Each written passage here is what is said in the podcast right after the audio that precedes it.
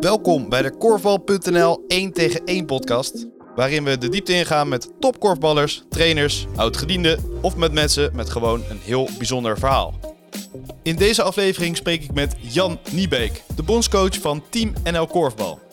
Met hem heb ik het over zijn werkwijze als trainer, welke uitdaging er ligt met Team NL Korfbal en hoe hij terugkijkt op zijn mega succesvolle periode bij Top. Geniet ervan! De vierde aflevering alweer van eh 1 tegen 1 van Korfbal.nl. En eh, bij mij vandaag Jan Niebeek, of ik moet zeggen, ik ben bij Jan Niebeek. Welkom in de show. Ja, dank je. We, we zitten hier in, in Amsterdam met echt een prachtig uitzicht. Hè? We- waar zitten we ongeveer? Ja, we zitten in Amsterdam-Noord en we kijken richting het centrum, zeg maar. Dus over het ei heen richting het centrum van Amsterdam. Al lang hier? Eh, vanaf 2006, dus eh, best lang inderdaad, ja. Ja. En eh, tot volle tevredenheid en we genieten elke dag van het mooie uitzicht. Ja, uit Nijkerk. En daar ook gespeeld bij Sparta, bij VADA 25. Bestaat die Ja. club nog? Nee, dat is tegenwoordig gefuseerd hè, in Wageningen, SSS, Ja. VADA en SKV, volgens mij. En dan nog Blauw-Wit. En natuurlijk heel succesvol bij Top. Bij Blauw-Wit trainer geweest ook. AWD-TV. Dan heb ik alles genoemd, behalve Dalto nog als, eh, als speler. Ja. Is het zo dat eh, iemand uit Nijkerk die eh, lang in Amsterdam woont... inmiddels dan ook zichzelf een Amsterdammer noemt? Of is dat niet zo? Nou, je wordt nooit meer een Amsterdammer natuurlijk. Maar ik zeg wel regelmatig van... ik voel me meer Amsterdammer dan menig Amsterdammer, zeg maar. Leg dat eens uit. Nou, dat ik ben van de stad gaan houden. En ik vind het ja, een fantastische stad om te wonen. En eh, ja, je hebt eigenlijk alles dichtbij. Ehm, ja, er is veel te doen en te beleven. En je bent ook... eh, ja, je kan heel erg je eigen keuzes maken. En dat bevalt me heel erg aan Amsterdam. Wat is je favoriete plekje in Amsterdam? Als je een vrije dag hebt en je denkt, eh, ik ga daarheen vandaag. Ja, het is niet heel erg altijd één plek of zo. Want het hangt ook een beetje af van wat heb je nodig. Maar heel leuk plekje is, eh, we hebben hier eh, vlakbij een, eh, een haventje. En daar heb je ook een zwemplek. En ja, dat noemen ze de beeldentuin. En dat is gewoon een heel leuk plekje om even te ontspannen. Oké. We hebben om te beginnen in deze podcast altijd een boodschap van, van iemand. Dan vraag ik altijd aan diegene van, wie denk je dat het is? Aan jou ook de eer. wie denk je dat de boodschap voor jou heeft eh, De ingesproken? boodschap van mij heeft ingesproken. Ik ga Eh, één hint geven, het is wel eh, uit de toptijd. uit de toptijd. Nou, dan, dan hoop ik dat het van Daniel Harms is. Helemaal goed. Goed, we gaan eventjes eh, naar luisteren. Hetgene wat mij denk ik het eh, beste bijstaat eh, en waar ik een hele bijzondere herinnering aan heb, is het feit dat ik jou, eh, denk ik in 2017, 2018, ergens in januari opbelde. En we waren eh, eh, aan toewerken naar de play-offs en eh, ik was er eigenlijk even helemaal klaar mee. Eh, ik zag het even niet meer zitten. Eh, ik had geen energie om te trainen en eh, ja, ik wist het even niet meer. Dus ik belde jou op en eh, nou, je hebt naar me geluisterd. En eh, toen kwam je daarop terug wat later eh, en zei: joh, weet je wat we gaan doen? We gaan eh, wat minder korfballen en we gaan de warming-up inrichten zoals jullie dat willen. En eh, nou, daar hebben we even over nagedacht met wat, eh, wat mannen in dit geval. En toen was de conclusie dat we wel wilden voetvolleyen. Volgens mij had Frits daar ook nog een belangrijke rol in. En dus, eh, en dus zijn we gestart met, eh met voetvolleyen tijdens de warming-up. En dat werd zo fanatiek en dat werd zo mooi... dat, dat het op een gegeven moment niet alleen de warming-up was... maar ik denk zelfs de hele training tot aan de partijvorm. En eh, wij eh, kwamen dan vanuit het voetvolley zo de partijvorm in. En dan gingen we vervolgens zo vol gas eh, partij spelen. En ik herinner me dat jij zei, nou weet je jongens, dit, dit houden we vol totdat ehm, een gedeelte van de groep dit niet meer leuk vindt of dat we een wedstrijd verliezen. Nou, en beide gebeurde niet. Iedereen vond het prima. Eh, we verloren ook geen wedstrijden meer. Dus dat hebben we volgehouden tot de zaalfinale. Die ook nog eens eh, gewonnen werd. Dus een ideale voorbereiding eh, bleek dat te zijn. Maar het bracht wel de luchtigheid. Het bracht de energie terug die we nodig hadden. En ontzettend veel plezier. Ehm, wat ook wel weer heel bijzonder is. Dat jij... eh, dat jij zo kan schakelen. Hè? Dus jij, jij herkent een probleem en je onderkent een probleem. Je probeert het op te lossen voor, uh, voor iedereen. Uh, zodat iedereen zijn beste ik kan zijn. En in dit geval was dit hetgene wat perfect werkte. En dat beschrijft jou, wat mij betreft, ook als mens en, uh, en tegelijkertijd als trainer. Je bent iemand die heel erg geïnteresseerd is in, uh, in het individu. Uh, je bent hartstikke sociaal. je wilt gewoon graag weten hoe het met iedereen is, hoe het met iedereen gaat. je bent ontzettend graag onder de mensen. zo hebben we regelmatig op, op donderdagavond de kantine afgesloten. En dat typeert jou als, als persoon. Ehm, en tegelijkertijd uh, ben jij als, als manager van de groep, uh, heb, je, heb je alles in de gaten. Uh, alle probleempjes worden vroegtijdig getackeld, zodat het nooit groter wordt dan, een, dan, dan iets kleins. En je houdt alle neuzen constant dezelfde kant op. Um, wat best knap is, dat ervaar ik nu zelf. Um, en dat heeft ja, in ieder geval bij de groep die wij toen hadden perfect gewerkt. En, uh, en dat, is, uh, dat is knap, want uh, het is niet zo'n hele makkelijke groep geweest. Um, ja, ik kan uren doorgaan. Er zijn namelijk ontelbaar veel momenten die ik zou kunnen beschrijven. Maar ehm, ik heb deze uitgekozen, Jan. je bent echt een enorm fijne vent. Ehm, ik hoop je snel weer te zien. Groetjes. Mooie boodschap, denk ik, toch? Ja, fantastisch. kippenvel ja, het raakt me. Het is mooi om te horen als iemand uh, dit over je zegt. En uh, ja, ik heb dat. Het is ook geheel wederzijds trouwens. Dus ik, ja, ik vind het echt schitterend om te horen. Ja, want ja, ik zie het inderdaad. Doet zichtbaar iets met je. Hij heeft het over dat je als manager altijd ja, goed bezig bent met de groep, dat je erin staat. Dat je dan vooral luistert naar de spelers. Dat is ook wat je vaak om jou heen hoort. Um, hoe zou jij eh, jezelf omschrijven als trainer? Nou ja, ik, eh, eigenlijk zou ik mezelf omschrijven als heel resultaatgericht. Um, en ik denk dat wat Daniel net al een beetje uh, omschreef, is dat ja, dat plezier is. Dit is wel grappig, want je, als je nu de Olympische Spelen een beetje volgt, dan zie je eigenlijk dat dat bij heel veel sporters ook terugkomt. Je bent zoveel met je sport bezig. Je bent er zo gefocust mee bezig dat het je leven beheerst. En dat, dat kan je niet, uh, je kan dat niet 24/7 doen. Dus uh, de mate waarin je plezier beleeft aan dit uh, te doen, is heel erg belangrijk. En ik denk dat dat ja, mij wel typeert dat ik ook probeer dat plezier erin te houden. En dat is lang niet altijd even eenvoudig. Nee. En waarom is dat niet eenvoudig? En, en op welke momenten denk je van, nu moet ik even een switch maken?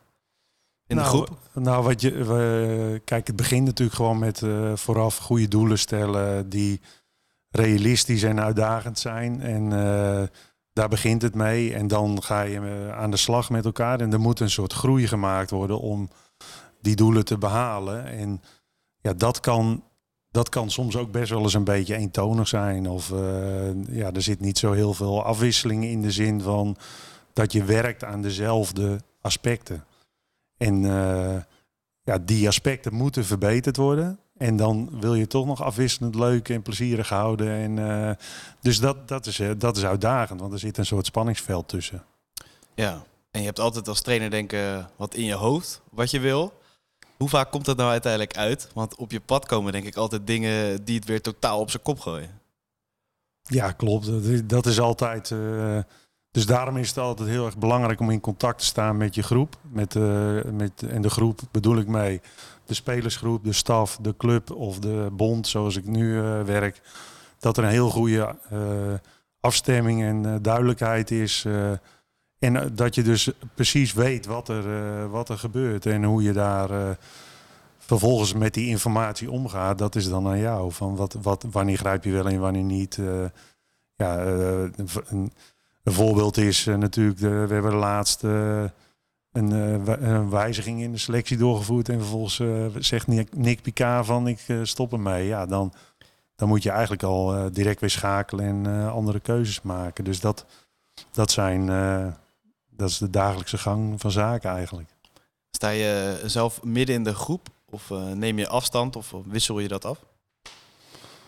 Nou, ik denk, voor, ik probeer in ieder geval midden in de groep te staan. In de zin van uh, dat, uh, dat ik makkelijk benaderbaar ben. Dat mensen zich vertrouwd voelen om uh, alles te zeggen wat ze dwars zit. En daar probeer ik dan zelf ook heel erg vertrouwelijk mee om te gaan. En eigenlijk de regie van die boodschap vooral bij de speler zelf te laten. En dat, dat, we, dat je eigenlijk probeert coachend vooruit te helpen. Dus de, de keuze ligt bij de speler zelf. En ehm, wij faciliteren de groei van de speler of uh, de keuze van de speler of speelster. Dus, dus het is, ja, ik probeer juist heel erg de eigen regie van de sporter te bevorderen. Ja. Is uh, voetvolley zo'n voorbeeld uh, bij top wat echt het verschil heeft gemaakt? Of als jullie uh, gingen handballen of totaal wat anders hadden gedaan, dan was het ook gelukt? Nou, wat, wat het doel, ja, inderdaad, het, wat je doet maakt dan eigenlijk niet zo heel veel uit. Maar het doel was natuurlijk om uh, de groep weer fris te krijgen. En dat ze weer, uh, nou, de, of in ieder geval, of in dit geval specifiek voor Daniel. Van hoe krijgen we Daniel gewoon weer met een glimlach in het veld.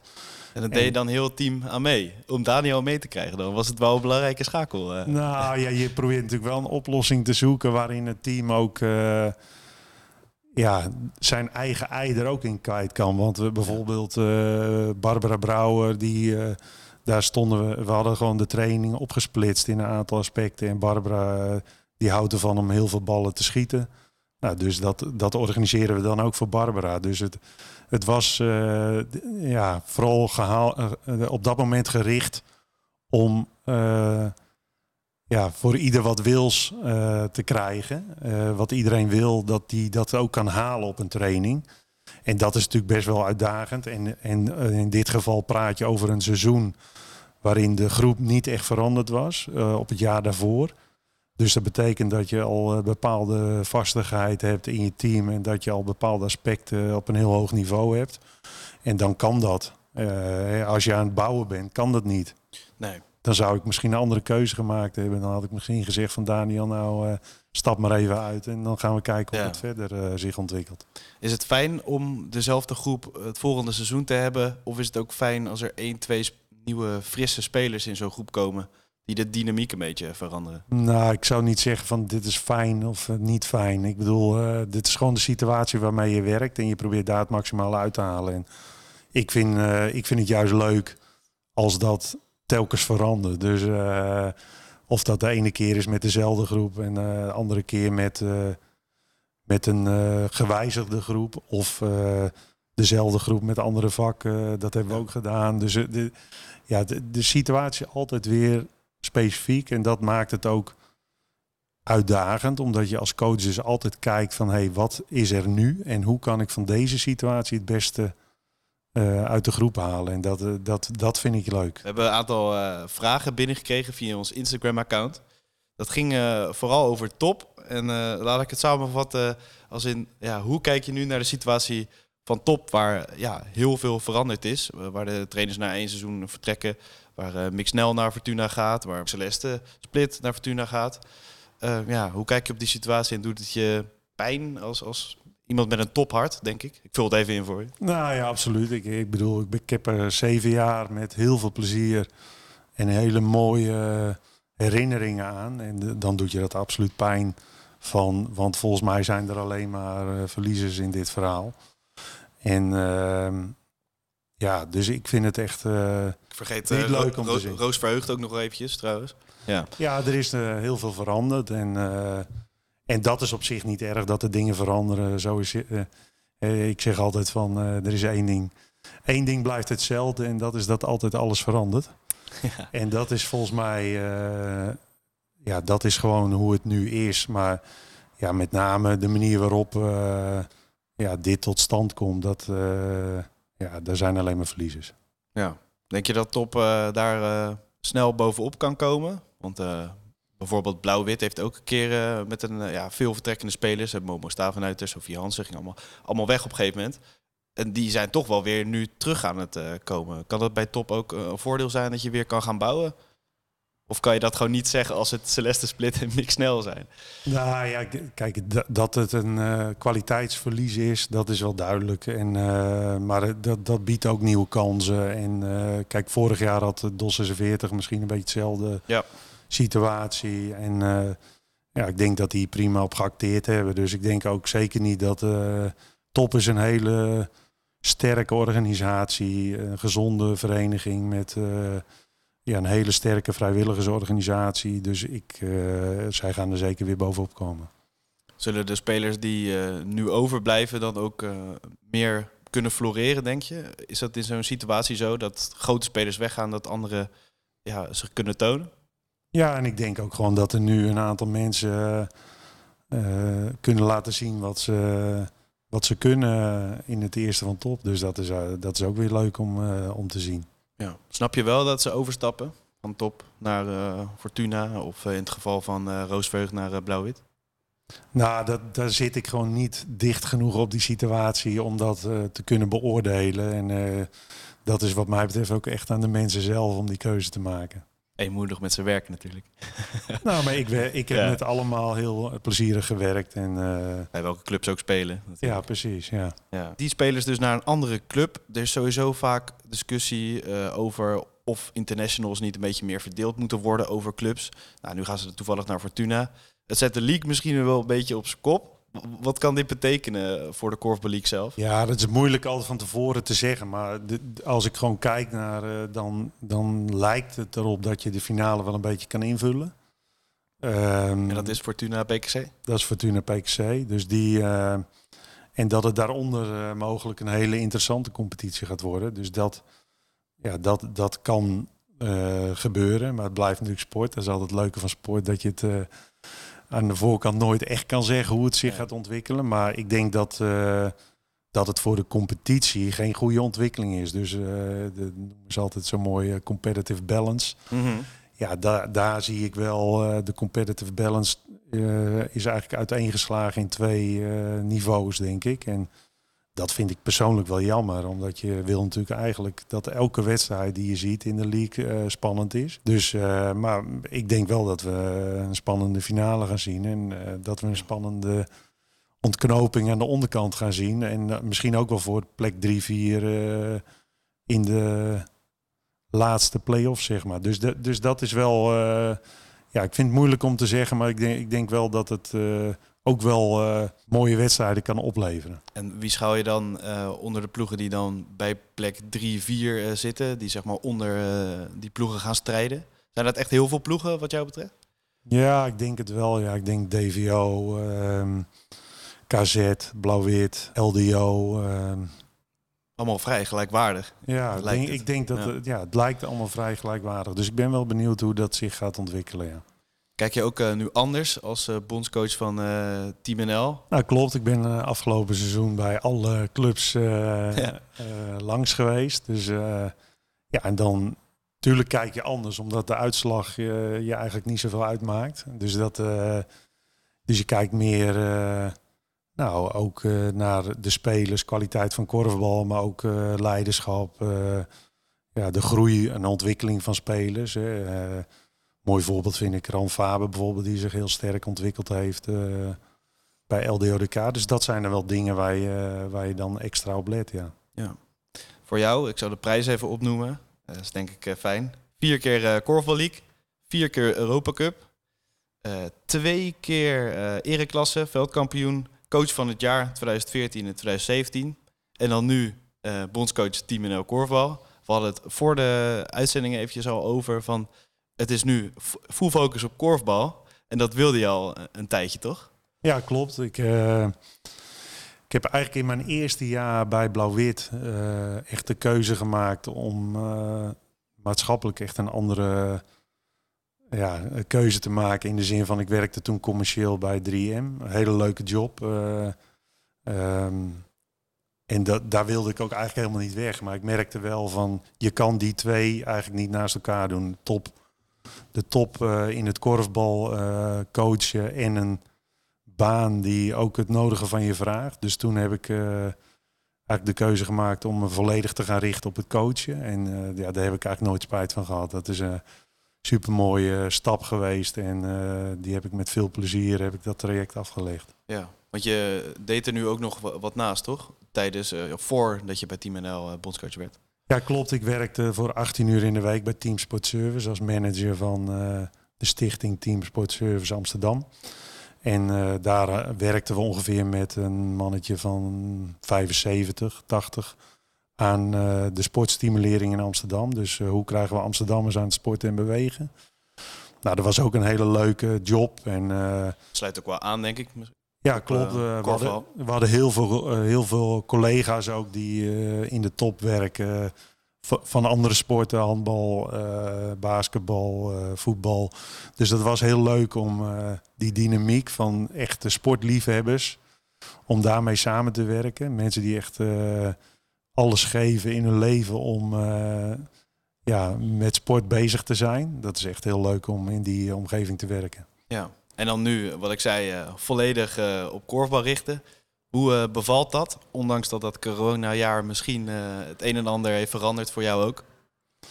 Nou, dit is wel iets waar ik de ambitie die ik al jaren had, ja, die is hiermee ingevuld. En dat, ik vind dat heel mooi. En ik vind de KNKV een super interessante organisatie om voor te werken. En ook met het Team NL hebben we door corona denk ik ook al wat meer kunnen trainen. We hebben ook een aantal stapjes wel kunnen maken. Wat ik wel echt gemist heb. Hè, wat Daniel ook al een beetje aangaf van.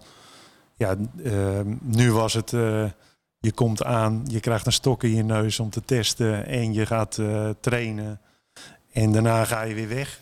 dus de, de, sociale contacten, die heb ik echt wel gemist. Datzelfde geldt voor als je naar een league-wedstrijd ging kijken. Ja, je kwam binnen, je ging op de tribune zitten en de wedstrijd was afgelopen en je was weer weg. Dus soms sprak je niet eens iemand.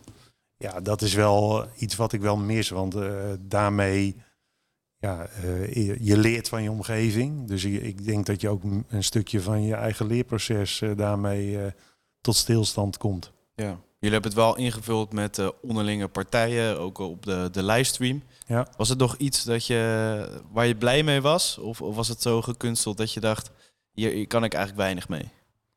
Nee, ik was er heel blij mee, omdat je, je ja, alleen trainen is. Uh, ja, het gaat uiteindelijk ook om gewoon strijden, zeg maar. En dat gebeurt ook wel op trainen hoor, maar dit, dit gaf toch weer even een beetje andere ambiance. En dan, uh, wat denk ik een, met name heel interessant was, dat we daardoor hebben kunnen werken aan het protocol waarmee de Korfbal kon starten. Ja. Dus we hebben ja, heel nadrukkelijk gekeken van wat, wat, is nou, wat werkt nou, wat werkt niet hoe kun je binnen die maatregelen uh, ja, goed een korfbalwedstrijd afwerken. En dus ik denk dat dat was ook de blauwdruk van hoe de korfballeague is opgestart. Dus ik, dat, daar, daar was ik juist heel erg tevreden over dat we daar eigenlijk een bijdrage aan hebben kunnen leveren. Ja, het EK longt. Dat is uh, denk ik fijn dat er eigenlijk weer een toernooi is waar je naartoe uh, kan werken. De World Games in juli 2022. Je hebt bij Top elke keer elke week leeft hij naar een wedstrijd toe. Je was ook een trainer met wat emotie soms langs de zijlijn. Soms heel rustig, dat wisselt hij af.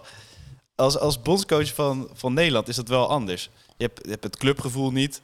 Um, wat is de uitdaging nu met, met Team NL Corvo voor jou? Nou, de uitdaging is dat je... Ik zou heel graag... nou, je hebt een bepaalde manier van spelen voor ogen. Met een hoog baltempo, een hoge handelingssnelheid. Ja, daar zou ik heel graag aan willen werken met elkaar. En dat de, als dat dan lukt in de finale. Want dat is natuurlijk altijd nog even de uitdaging. Hè. Finales zijn over het algemeen gewoon wat zakelijker. Uh, en ik heb altijd wel geprobeerd om daar, dat iets minder zakelijk te krijgen, zeg maar. En dat, dat hoop ik ook met Team NL voor elkaar te krijgen. Ja, is het lastig als je mensen spreekt. Uh, dat je zegt, ik ben de bondscoach en, en, Nederland is natuurlijk een vooraanstaand land. En die sportieve uitdaging lijkt toch een beetje anders te zijn. Is dat moeilijk om uit te leggen aan mensen? Of, of begrijpen, begrijpen ze dat wel? Nou, ik denk dat heel veel mensen, als je buitenstaanders van de sport ziet, dat heel veel mensen niet weten hoe uh, groot het internationale korfbal eigenlijk al is. Dus, uh, en je ziet ook Nou, kijk even naar de hockeymannen. Uh, Nederland heeft de sterkste competitie in hockey ja. in de hockeywereld. En gaat toch mis? In de kwartfinale liggen ze eruit. Dus je weet ook wel hoe moeilijk het is om altijd maar de beste te zijn. Want jij bent ook degene waarop gejaagd wordt. En, dus ik zie, ik zie dat enerzijds zie, uh, maak ik me ook wel zorgen over. Hè. Kijk, ook corona heeft voor de internationale korfbalgemeenschap best wel een grote impact gehad. Dus dat vind ik echt wel jammer. Maar je, ik zie wel dat we, ja, dat we ook trots mogen zijn. Dat wij gewoon uh, telkens met afstand de beste zijn. En ik hoop dat, dat ik dat als coach ook nog lang mag volhouden. Want ja, je wil natuurlijk niet de coach zijn die, die verliest. Speelt dat ja? Dat je denkt van uh, straks ben ik de bondscoach die die vraag een keertje niet wint. Nee, want daar ben ik niet bang voor. Maar uh, nee. ik ben wel. Ik, dat betekent wel dat je gewoon scherp moet blijven op wat je met elkaar op, op de mat legt. Ja, en wat jullie op de mat leggen, je zegt ik heb wel een ideaal beeld. Hoe, hoe, zou zo'n aanval daar voor jou uitzien? Als, als we nu eventjes inbeelden dat de bal bij de eerste persoon is, die neemt hem uit. Hoe gaat die aanval er dan uitzien? Nou, je, uh, wat mij betreft zie je in ieder geval veel wisseling in de rollen. Dus dat betekent uh, van spits naar assist, naar rebound, naar... Ja, dus die, die rolwisseling moet heel snel afwisselen. En dat zie je... en snel naar de poging. Dus ja, dat... De, en ja, hoe dat er dan uitziet. Ja, je bent ook al afhankelijk van je tegenstander. Want gaan ze achter verdedigen uh, ja, dan zal je twee opties hebben. Je zou kunnen kiezen voor we gaan voor de beste kans en we proberen het op die manier af te dwingen. Dan kijken we wel of we hem kunnen vangen. Of we gaan toch organiseren en daarna het tempo omhoog brengen. Dus die twee opties liggen er wat mij betreft. En uh, kijk, als je kijkt uh, hoe ziet dat eruit. Ik, uh, een paar jaar geleden had je een, een goal van Nick Picard... waarin die in de lucht op vijf meter ja. afrondt. Met, waar je eigenlijk die aspecten die we net benoemden, waar, waar je dat terugzag, ja, dat hoop ik terug te zien. Maar ook de, je, de goal van vorig jaar, waarin Olaf een bal binnenhoudt en Jelmer hem, nee, het was niet, het was Randy hem afronde. Ja, dat zijn wel goals waarvoor je toch de handen op elkaar krijgt. En dat hoop ik dat we dat veel kunnen laten zien. Moet het een spektakel worden?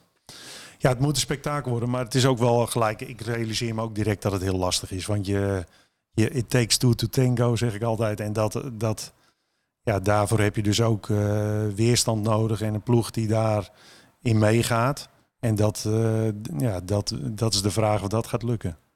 Hoe uh, sta je als bondscoach in de groep? Is dat heel anders dan bij, bij top eigenlijk? Nou, op dit moment zeker, omdat je eigenlijk een, in een totaal andere dynamiek ja. bent binnengekomen. Maar aan de andere kant ja, ben, ik, ben ik nog steeds mezelf en probeer ik dat gewoon mee te brengen naar de groep. En, dus, de, dus in die zin ook weer niet, denk ik. Bij uh, Team NL gaat het ook vaak over de maatschappelijke functie in ieder geval. hoe belangrijk is dat wat jou betreft? Want ja, ze hebben toch een voorbeeldfunctie. Iedereen kijkt wel op tegen die internationals natuurlijk. Nou, wat mij betreft is dat heel belangrijk. Omdat je Team NL hoort ook te inspireren. En ja, ik zie dus daar wel degelijk een, eh, belangrijke rol voor Team NL om jonge korfballers en misschien ook wel wat oudere korfballers te inspireren en te, uh, te laten genieten van, uh, van de sport. Dus die, die aspecten zijn wat mij betreft heel erg belangrijk. En de maatschappelijke kant, ja, wij, wij zijn onderdeel van de hele korfbalcommunity en we hebben een belangrijke rol binnen die korfbalcommunity. En dus dat betekent ook dat we voor verenigingen ook een bijdrage kunnen leveren. En ik denk dat we die rol ook afgelopen jaar goed gepakt hebben in de coronatijd, waarin we een aantal uh, acties hebben gedaan naar de verenigingen toe. Ik vind dat een hele belangrijke rol en ik denk ook dat we dat uh, heel goed gedaan hebben afgelopen jaar. Ja, want uh, dat is ook de This is Korfbal Tour, is dat? Ja. Ehm, geniet je daarvan dan als je daarbij bij bent? Want als mensen om je heen genieten, kan ik me voorstellen dat je zelf ook geniet. Nou, absoluut. Ik geniet daar zeker van. Als je ziet ook hoe die spelers dan met die kinderen aan de gang zijn. En ja, dan, eh, dan heb ik daar uh, gewoon bewondering voor. En ben ik ook trots op dat zij uh, dit doen voor de korbalgemeenschap. Dat is hartstikke mooi om te zien. Even dan over dat EK dan in oktober. Ehm, Nou ja, het lijkt me duidelijk dat het, het, is in België ook, in, in Antwerpen. Daar kan, kan ik me een finale herinneren die best wel spannend was. Een paar jaar geleden was ik zelf ook in België ja. bij. Ik was er ook. Jij was er ook, ja. Is dat een beetje het doembeeld van hoe uh, het soms in het hoofd van de Nederlanders kan komen van we moeten echt dat ze een beetje onder stroom uh, stonden? Nou, ik vond het een schitterende finale trouwens. Want, uh, het was gewoon een mooie. maar kwam dat omdat België heel goed was of omdat Nederland wat minder was? Nou, ik denk dat België een heel goed plan had toen. en ja, dat, dat plan kan nu eigenlijk niet meer, want nee. het IKF heeft een een uh, aanwijzing gegeven waarin de bal eigenlijk naar voren moet gespeeld worden. En als, als er iemand vrij staat, dat je ook de bal moet doorspelen. Dus, dus daar zal, uh, dat zal in ieder geval minder makkelijk worden. Maar de, ja, uh, ik hoop op zo'n wedstrijd. Want het was een fantastische finale, vol, vol, vol huis en veel emotie. En ja, dus ik, ik teken daarvoor voor zo'n finale. Dus je zou het niet erg vinden als het spannend wordt? Nee. okay, De, de World Games uh, jaar later, um, ja, we weten van uh, Chinees Taipei, China, dat ze eraan komen. Maar dat horen we natuurlijk wel al een tijdje. Ja. Um, en wat je zei, corona heeft invloed ook op het internationale korfbal. Denk je dat dat die ploegen meer terugwerpt dan Nederland? Ja, wij zijn natuurlijk het enige land. Ja, tenminste, Portugal heeft nu ook competitie gespeeld, maar eigenlijk het enige land waar de competitie volwaardig is doorgegaan. Uh, dus ik denk dat dat echt uh, wel een nadeel is voor de andere landen dat zij zo, uh, zo ja, minder wedstrijden hebben gespeeld. Dus daar, ja, dat zal ook afwachten worden. Want het kan soms ook een voordeel zijn als je echt een wijziging doorvoert. Ja, we gaan het meemaken. Maar ik ben nou, ik hoop in ieder geval dat het, dat het niet het geval is en dat Taiwan gewoon heeft kunnen bouwen aan uh, een goede doorzetting van uh, hetgeen waar ze mee bezig waren. Maar je ziet wel, ja, ik geloof er gewoon in, eigenlijk moeten die Chinezen en Taiwanese gewoon in, ne in Nederland spelen. Eh, want dat is denk ik super belangrijk. Ja. Op het hoogste niveau meespelen. Alleen is dat zo moeilijk opleggen, denk ik, aan de Corval League clubs, toch?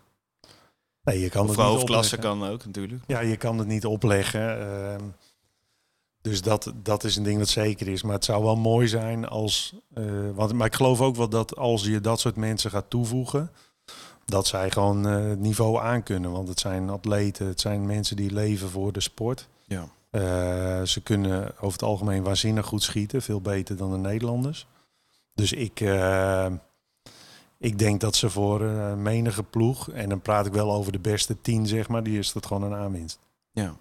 Ja, dan, dat hebben we natuurlijk ook gezien. Uh, Ricky Wu uh, en uh, bij, bij Dalto, de, dames van Taipei. Uiteindelijk lukt dat dan toch niet helemaal om het rond te krijgen. Natuurlijk met huisvesting en met korfbal echt. en geld natuurlijk. Wat voor oplossing zou je daarin zien? Nou ja, je ziet dat dat, dat eigenlijk de volgende stap is die wij als organisaties moeten maken.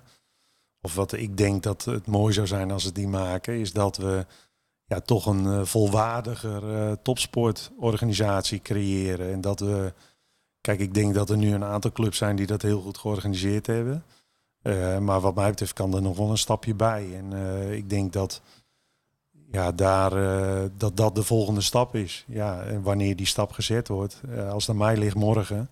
Ja. Maar ik weet ook wel dat het niet zo eenvoudig is en dat het vraagt om goed bestuur, een gezonde organisatie en ook een heel duidelijk beleid van hoe je dat als club wil organiseren. En ook als ik kijk bij uh, top kan ik dan veel over zeggen. Daar hebben ze gewoon een hele gezonde businessclub.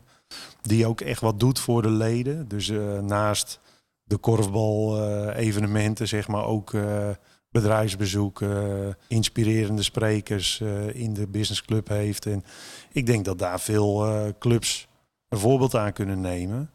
En ik realiseer me anderzijds ook, ik ben ook goed uh, ingeburgd bij Blauw-Wit.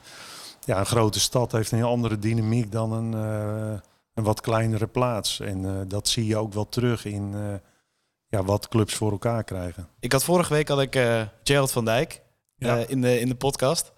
Die zei, ja, voor Suriname wordt het misschien ja, is het lastig geweest in coronatijd. Maar ze zijn natuurlijk wel vorige week op de zesde plek geëindigd. Ja. Kunnen naar de World Games. Maak je nog enigszins uh, zorgen over Suriname? Of vind je het vooral leuk dat, dat zij erbij zitten? En denk je dat ze kunnen doorstoten richting uh, top 5 of zelfs top 3? Nou, daar sta ik een beetje tweeledig in. Ik vind het enerzijds heel leuk dat ze erbij zijn. Ik vind het ook een leuk initiatief. anderzijds gaat het natuurlijk ook om van ja, wat voor bijdrage gaat het hebben op de lange termijn? En dan maak ik me daar wel een beetje zorgen over van hoe kun je in Suriname dus ook een daadwerkelijke organisatie opbouwen die ja, voor de lange termijn toekomstbestendig is. Suriname heeft het economisch moeilijk. Ja. Dus het is best wel ingewikkeld, snap ik ook. Dus uh, het zou ook zonde zijn als er bijvoorbeeld een land als Brazilië of uh, Colombia of in de weg zitten. Dus ja. ja. het heeft wat mij betreft, het moet niet een Nederlands feestje blijven. Dus ik vind het mooi dat het gebeurt, maar het is super belangrijk dat dit ook geborgd gaat worden in Suriname en dat we daar... Dat er ook een competitie komt. Precies. En dan dan zou het echt een bijdrage hebben uh, voor de langere termijn. Buiten dat het uh, nu heel leuk is voor de deelnemers. Ik ken er heel veel. Dus, ja. Kan ook een leuke wedstrijd worden, toch? Nederland en Suriname. ze brengen ook altijd wat sfeer in, dus dat is super leuk. Maar aan de andere kant, als ik gewoon naar het grote plaatje kijk, dan moeten daar echt nog wel wat stapjes gezet worden. Je hebt een foto meegenomen. Dat is een rubriek die we ook altijd hebben. Die ook op de Instagram en de site van corporate.nl terug te vinden zijn bij binnenkomst hier hing die ook al aan de muur, zag ik. Ja. Ja, uh, we kijken er even naar. Zou je kunnen omschrijven wat het is en uh, ja, in welke situaties? Nou ja, dit was de eerste finale met top na de wedstrijd, na de gewonnen wedstrijd. Daniel maakte de winnende ja. acht seconden voor tijd. En dit was... het zijn vier foto's trouwens, in één. Het zijn vier foto's, maar het is eigenlijk dat ik Nicole ontmoette op de middenstip en dat we elkaar omhelzen. En Nicole is mijn partner. En ja, dat realiseren mensen zich vaak niet hoe belangrijk het is dat je de ondersteuning krijgt van huis uit om dit soort dingen te doen. Want je, je bent veel weg. Je, je bent er eigenlijk constant mee bezig. Soms ook ben je wel thuis, maar ben je met je hoofd helemaal niet thuis. Ja. Dus ik weet wat Nicole hier, uh, ja, hoe belangrijk haar support is en wat ze, wat ze mij brengt, zeg maar, uh, om, om dit allemaal te kunnen doen. Dus dat, uh, ja, dat symboliseert deze foto eigenlijk wel een beetje van mij. Van ja, dat, dat zij mij altijd support en dat het ook niet altijd even eenvoudig is in een relatie. Ehm, dus het, er zit ook altijd een counterbalance aan. Zo fanatiek ergens mee bezig zijn. Dat het soms ook wel eens wat kost. Wat doet zij dan? Dat, ze jou daar. Uh, ze, laat je daar gewoon in los? Ze accepteert het? Is het? Zou ik het zo kunnen omschrijven? Nou, nee hoor. Ik krijg af en toe ook wel een corrigerende tik. Dus, dus zij, ja, ze, ze, ze, geeft ook wel de grens aan van nu is het wel even genoeg. Of, yeah. Dat is voor mij best wel belangrijk, denk ik. Want ja, je, je kan je bent eigenlijk nooit klaar. Dus soms is het ook wel lekker als, als zij me dan even helpt van nu is het wel even klaar. Ja, precies. Hoe, sowieso, hoe belangrijk is uh, familie sowieso voor jou? Ja, dat, ik denk dat het voor iedereen geldt. Dat is super belangrijk. dus in die zin.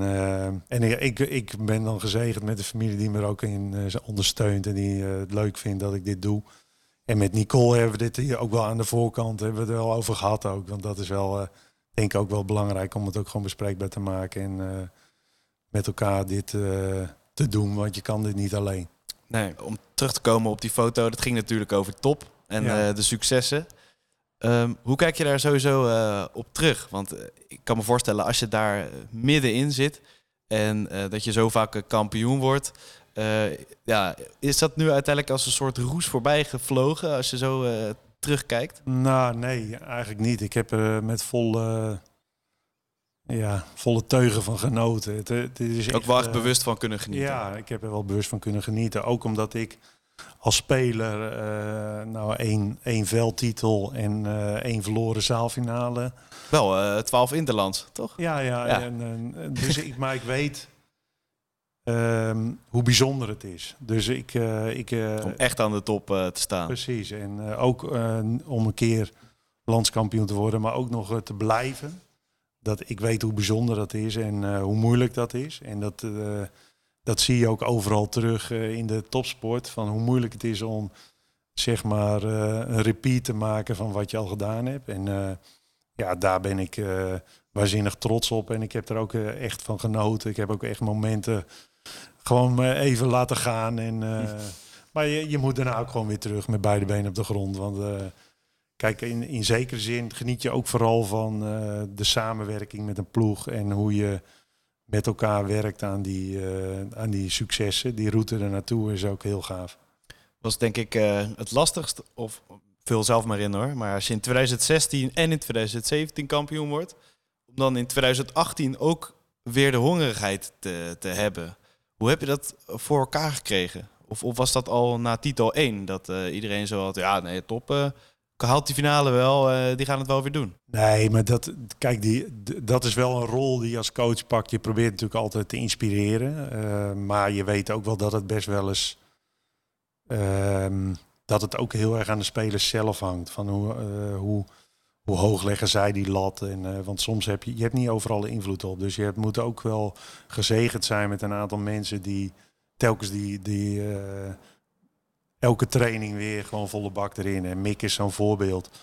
Ja, die komt trainen, die gaat van begin tot eind eh 100%. Zo ook in zijn documentaire te zien, hè? Har- Hard Ja. work beats talent. Precies, dus, Ja. dus dat zijn wel spelers die gewoon enorm belangrijk zijn in je groep en die eh, echt een, iets toevoegen waarin je ook als coach, eh, ja, je kan, je kan niet altijd overal bovenop zitten. Dus het is ook wel fijn als je dit soort mensen in je groep hebt die telkens die lat omhoog duwen. Ja. Hoe was je zelf eh, langs de lijn? Verschilde dat nog heel erg van op trainingen? Nou, ik probeer altijd heel situationeel te kijken van wat is er nodig eh, en wat heeft de groep nodig. Want soms, nou ja, het voorbeeld eh, van het voetvolley is al even voorbij gekomen, maar soms maak je dus een keuze om op de lange termijn iets voor elkaar te krijgen. En ja, dus ik probeer altijd te kijken van, hey, is het belangrijk en urgent? Dan probeer je in te grijpen en heel actief aanwezig te zijn. Is het eh, minder belangrijk, dan probeer je juist een stapje terug te doen en het even te laten lopen. Ja. Eh, je moet niet alles eh, willen controleren. Nee. Wat ik al eerder zei, soms kan je heel rustig op de bank zitten. Soms was de assistent scheidsrechter toen de tijd nog wel eens aan zijn jasje getrokken. Hoe kijk je daarop terug als je dat van jezelf soms toch ziet, die, die emotie? Ja, eh, ik denk dat het hoort bij, eh, bij de sport. Ehm, en, en, maar ik denk ook dat het lang niet altijd wat toevoegt. Dus je, je, in het verleden, eh, en dan praat ik wel over eh, een hele lange tijd geleden, was ik veel te opvliegerig en was ik veel te veel bezig met Was dat in Dingen. eh, blauw-wit AWD-tv-tijd? Of, eh? Nou, Blauw-Wit was mijn eerste moment dat ik eh, me realiseerde dat ik er wat mee moest doen. En eh. Er was in een wedstrijd tegen Nick waarin we voor stonden. En, Mar en Mark Broer eh, kreeg een knietje in zijn bovenbeen van, van Friso. Eh Bode, waar ik later heel fijn mee heb samengewerkt. Maar toen eh, had ik hele andere plannen met hem. Maar, die, dus, eh, en, maar ik was daarna dus gewoon niet meer bezig met mijn ploegcoachen. Ik was vooral bezig met dat eh, gebeuren en met de scheidsrechter en met eh, hoe oneerlijk het was. En eh, na, die, na die wedstrijd had ik eigenlijk wel een soort Eureka-momentje van Jan, eh, da- je bent je eigen frustratie aan het botvieren en niet eh, de ploeg aan het helpen. Ja. En dus daar heb ik toen werk van gemaakt, een traject gevolgd bij een sportpsycholoog om daar gewoon mezelf in de hand te krijgen. Ja, ik kan, ik kan slecht tegen oneerlijkheid en dat slaat soms ook wel eens door. Dus die, eh, nou, ik denk dat ik dat nu goed in de hand heb. En, eh, maar ik kan nog steeds niet tegen oneerlijkheid. Dus Ja. die gevoelens zitten er nog steeds. En soms is het ook helemaal niet erg als dat even naar buiten komt. Maar het moet wel binnen de, binnen de lijntjes blijven. Ja. Is dat als coach eh, anders dan als speler? Want als coach, ja, op een gegeven moment, nou, het worden niet je kinderen. Maar het, het is natuurlijk je team. Je wil niet dat er iemand aan ze komt. Is dat dat het daarom er wel eens uitkwam? Ook. Eh, zeker eh, in het geval van Mark Broer. eh, ja, en Mark is ook een gouden gozer. Ja, En, ja. die, die, ja, daar, daar had ik zeker wel een enorm sterke band mee. Maar eigenlijk is dat met alle, heb ik dat met alle spelers wel. in, ja, niet met alle, maar wel met veel spelers waarmee ik samengewerkt. Nog steeds heel fijne contact mee. Zijn we denk ik op het einde gekomen. Alleen hebben we nog één item eigenlijk, een rubriekje. Dat is muziek. En eh, nou, ik was toch wel een beetje verbaasd.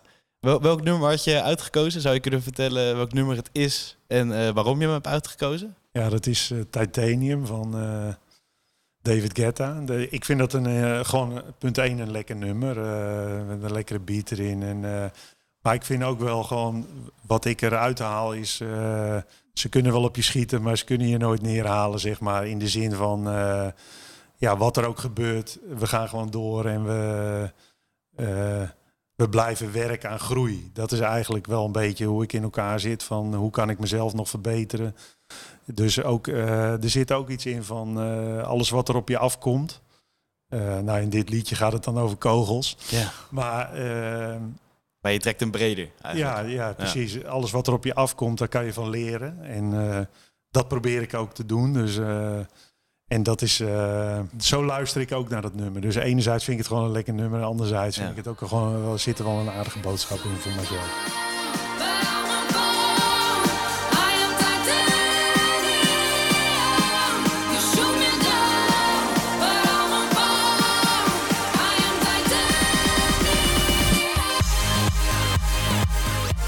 Qua muziek, is dat sowieso een beetje je straatje? David Guetta, house, dance of eh, luister je alles? Ik luister echt van alles. En, eh, mijn, jongste, mijn jongste dochter Isa, die zit heel helemaal, nu helemaal in snelle. En, eh. Dus, en maan eh, en zo? Ja, dus, dat, Ja. eh, dus dan eh, op de vakantie was dat eh, wel de meest gehoorde muziek. en dat vind ik ook best leuk. Ja, ja, ja, het is eh, op zich, het, het zingt wel lekker mee, toch? Denk ik. Ja, precies. Ja. Ja, ik denk dat we aan het einde zijn gekomen van, eh, van deze aflevering. Eh, ik moet nog even zeggen dat Titanium dus toegevoegd wordt aan de playlist van Korf.nl. Als je straks op vakantie gaat, kan je lekker naar de nummers luisteren van degenen die hier te gast zijn geweest. De foto komt op Korf.nl. En ik ga zelf even een weekje op vakantie. Dus de volgende week is er even geen gast. Daarna zijn we weer terug. En eh, tot de volgende keer. En bedankt, eh, Jan. ja, jij ook bedankt. Fijne vakantie. Thanks.